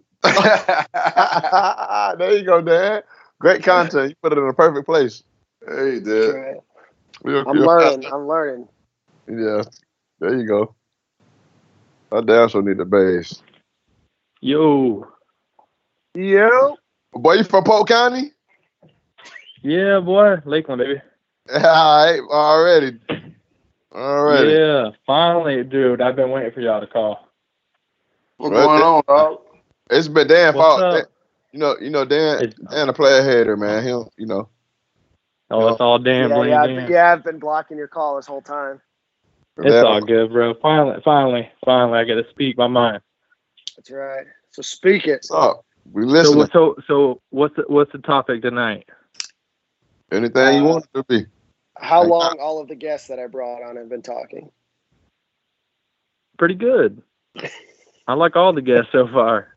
No, but No, anyway, I- let's get to No. Boy, you, you from you from Polk County. You might know a little bit more than Dan about the coaches. You know what Bays is? With who? Say that again. Bays. Thank you. Exactly. No. Like Hold if, on. if you be like, man, yeah, man, you, you gonna pull up and hang out? Yeah, man, I gotta go bathe first though. You know, No, what's that? Oh. All right, never That's mind. new to What me. Gator- What Gator question Apparently, it you got, means to take a bath. Yeah, so you got. No, I, I, I gotta go bathe right quick. I, I gotta take a Dang, bath. I'm letting Polk County down. My bad. Oh man. down. I'm letting them down, bro. it's all good, dog. Uh, what, what, what, what football question? What you want to talk about, bro? Man, you know, I mean, everybody knows, bro. We got to get this run game going, man. It's bad. It's not. It's it's horrible, bro. Like, just for instance, like last game, that little screen out to Lamical Perine, right? What was that Stone Forsythe in front of him? Mhm. He should have pancaked that dude. He should have threw that little DB in the ground. That was that was bad. That was bad. That was bad, bro. I was like, oh my god, we can't do nothing. And then, Yeah, the offensive all right, line got to tighten up in the run game, man. Like like Ahmad said it earlier in the show, uh, they got to fire the ball and get some push and just go hat for hat and just move guys at this point, man. It's not a lot of room. Like guys are getting hit in the backfield. But also I wanted to see uh them mix the carries up a little bit, see what happened versus Tennessee. Go ahead, what you was about to say? I was gonna say exactly, and then I was listening to uh, I listened to the Big Three roll up too. Like uh, same energy Sunday. You said it. Like uh, let Malik get in there, bro. Like uh, different backs had different visions. You know what I'm saying? He can get upfield quicker. Like that boy's got the breakaway speed. Yeah, some guys So, I run mean- the ball different, and like some some guys. Yeah, I- not saying in my opinion, I think like Barry Sanders uh, operated and was so great behind Detroit's line. Like E- Emmitt Smith couldn't do that. You you know what I'm saying? Like they're two different total like backs. So I just think Exactly. probably he could have a different eye and could pop something, maybe catch a seam here or there. I'm not. I could absolutely be wrong. You know what I'm saying? It could just be all the offensive line and none of Perine. It's just opinion. That's all. Yeah, and I, and I think exactly. I think that the team played a lot better on the offensive line when you know Silk. You mentioned it. I know we definitely mentioned uh, it on the last episode. Was you know when they moved to hat on hat instead of you know that zone blocking scheme. And I don't know if it's just because they're they're newer and playing together, but something seems off with that zone uh, rush blocking or uh, run blocking. And, and I don't know what. And I don't know if that switch to to hat on hat more towards the end of the game, you know, kind of change things up. But they got to do something because whatever they're doing right now isn't working. Exactly. I mean, God, bro, running the ball is just it's not working out. Like I was like, dude, I guess we got to go air raid. Like it's not Can't- working, bro. Football, Definitely they can't do that. Football balance. Yeah, I, man. kn- I know we can't Well, do that, but I'm just You're saying. looking like Willie in the fourth quarter, bro. yes, but we're finding a way to win. That's all that matters. That's You all that saying? matters every week, bro. Get Find a the way to dub. win. get better doing it. Another- Give me, give me your score for Saturday, man. A score for Saturday. Oh, man, I want. I hope they come out to play. I think we're going to start off slow. We're going to get some turnovers. I want it to be 31-10 final. I'm going to the game, so yeah, we, Nice. we're going to be out there. But uh, hold on, one more thing. A I'm just dude, seeing I want to see. I was get I got super excited when I seen practice highlights with them motioning uh Copeland in the backfield. Tony was back there too. Like, why haven't we seen that? Are we holding plays for like Tony's- bigger games, like against Georgia, LSU? Like, are we hiding some secret stuff not to show people or what? Like, don't make sense. Nah, I don't think that. I mean, somewhat. I mean, you don't go It's into your different. It's, di- yeah, it's, it's different. It's different plays with different situations. I mean, maybe that play was is for something that we haven't had a, had a Yeah. situation of yet. So Yeah, I'm and that- I'm, I'm excited to see that boy one on the field. That was also probably the one time in the highlight that the play worked in practice. So I think like some of the looks Yeah. in practice may work. Like one time out of like twenty, they're like, ah, let's scrap that. You know what I'm saying? So it's a it's a lot going on, bro. But I don't think he's hiding anything in the playbook. I think we'll see a lot of tricks and, and gadgets this week with Emory. I think he got yeah, some stuff. Yeah, that's what I'm excited to see too. I want to see him. I mean, when we get in the red zone and stuff, you know what I'm saying? For sure. Goal line work, get Emory in there. Yeah, for uh, sure, dog. Appreciate you for hanging out with us on Stadium Miguel, dog. Hold it down. Yes, sir. Be listening in the morning. Thank you. All right.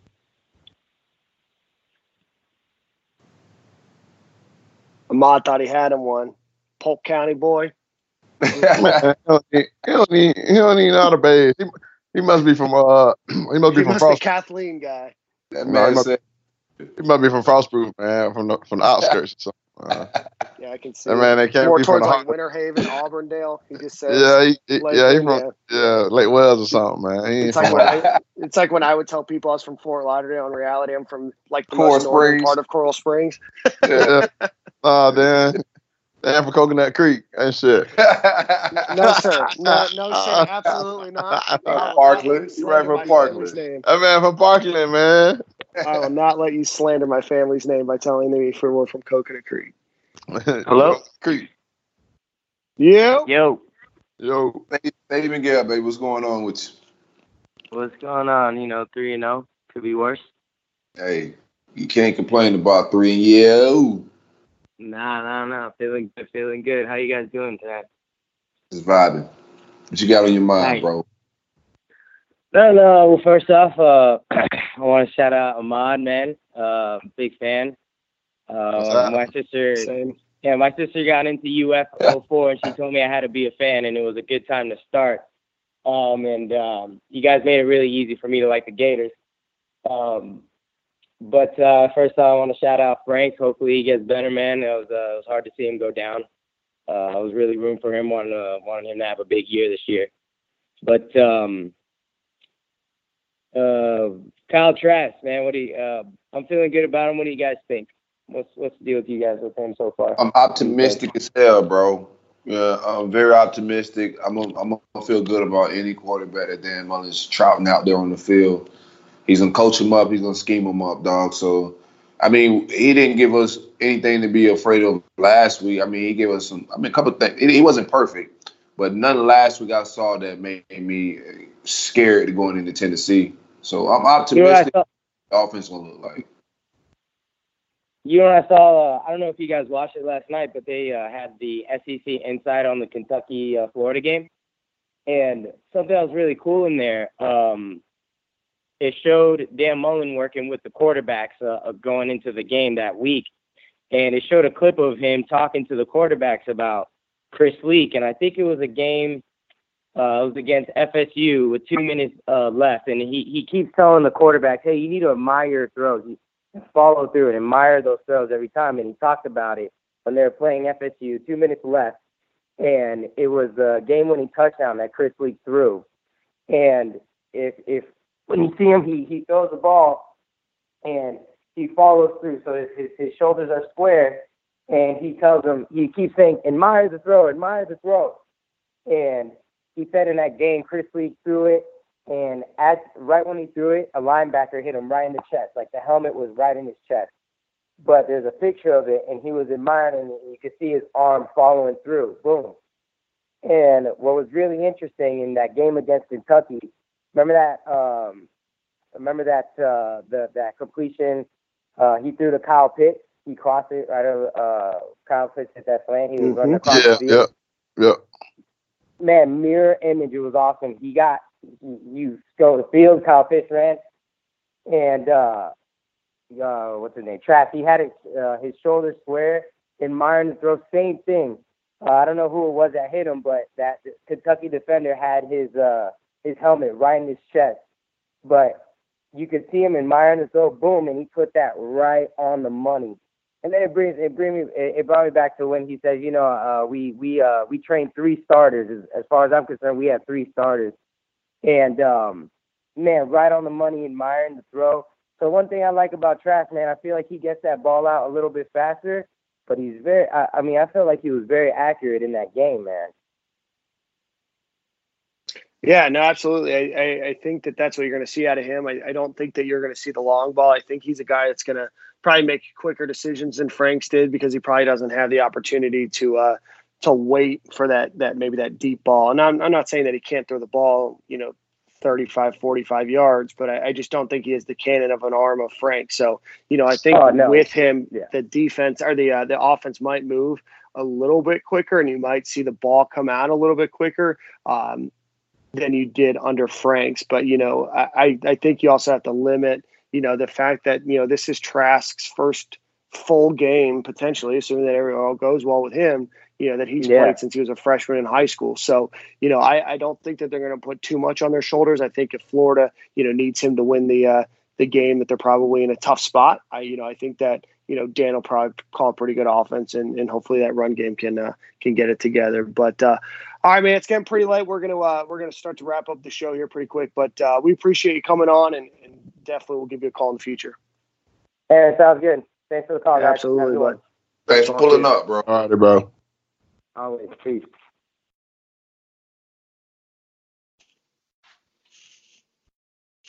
Cam, that it? Sure. Cam, Cam doesn't sound enthusiastic about that. All right, we got to get through this last segment. Uh, this last segment, as always, is brought to you by our friend Sean Gibson over at Gibson Dive and Detail. Uh, as always, Sean is down in that Broward, Miami Dade, Palm Beach County area. So if you like to say you're from Fort Lauderdale and you two live in Coral Springs, you can give Sean a call. uh, Gibson Dive and Detail does boat dealing uh, boat detailing, underwater hull cleaning, dive recovery, all that kind of fun stuff. He also has a huge network of folks. So if you don't live uh, in Coral Springs uh, or uh, Palm Beach Gardens or wherever, uh, give Sean a call. Uh, he'll help connect you to wherever your boat might be. So his phone number is 352 514 1486. Again, that's Sean Gibson, Gibson Dive and Detailing. So, Ahmad, question If you week. in the Tri County area, please holler at my dog. Yeah, Anybody? Please. Yeah, Even- please. good. E- Even the people from course uh, from uh, Coconut Coconut Creek. That's what we Yeah, need. even Go people from Creek. Coconut Creek. That's right. Yeah, damn people. Damn, Yeah, damn not my people, but there's people in Coconut Creek. I've seen some boats driving through Coconut Creek that could definitely use some cleaning.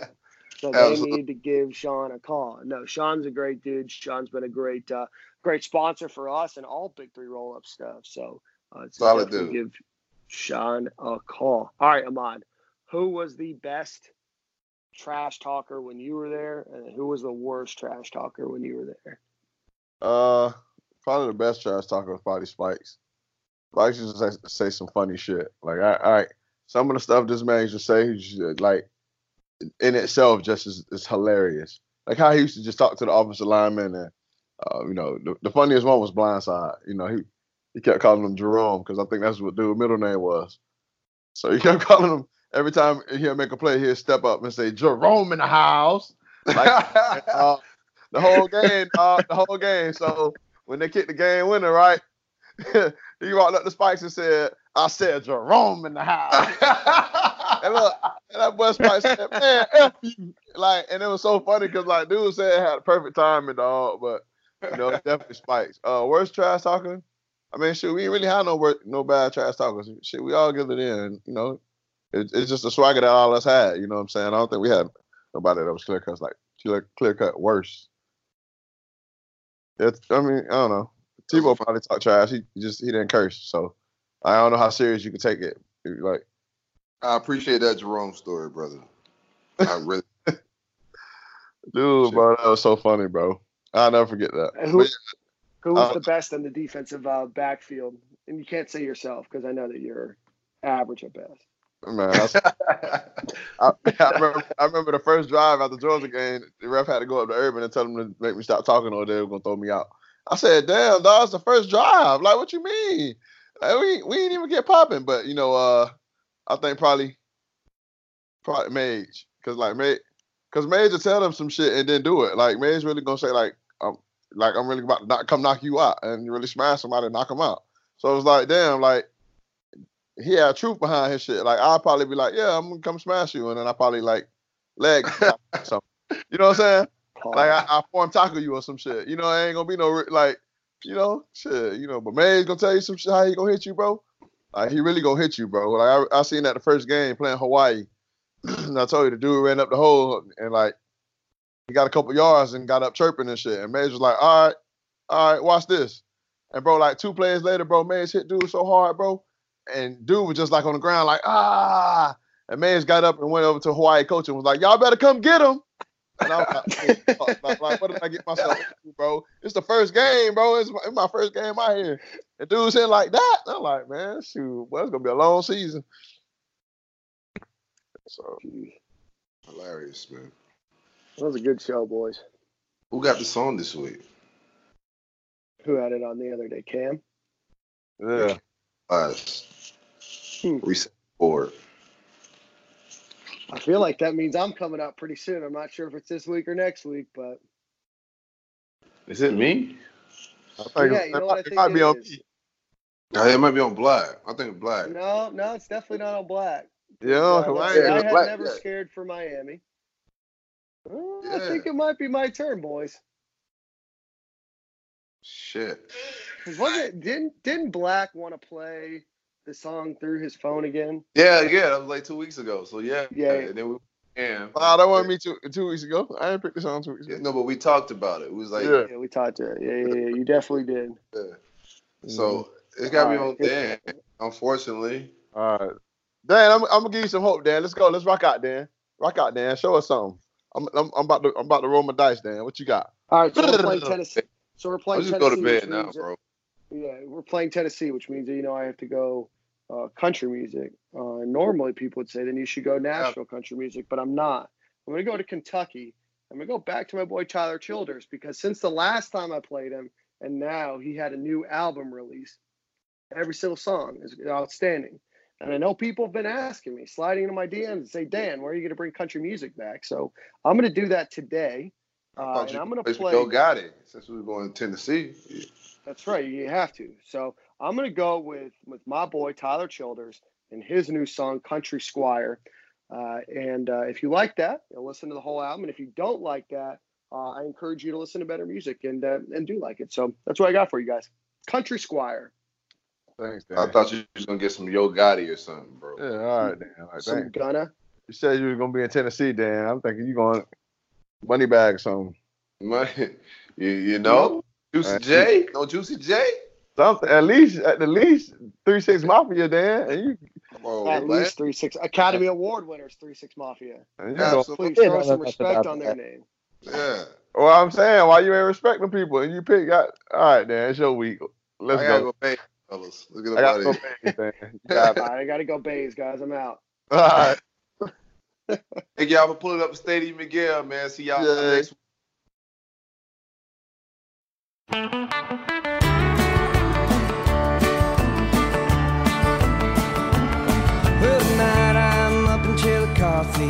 Downwind from the paper mill. I'm out here spitting on the sidewalk, taking in the factory smells. Heading nose to tins of smoking out the window. In the air, that gas pipe leak. I wonder if she's cringing at the same time, thinking pretty thoughts of me. Morning, pulling traps for a sad goodbye. I plan to tan myself a fox hide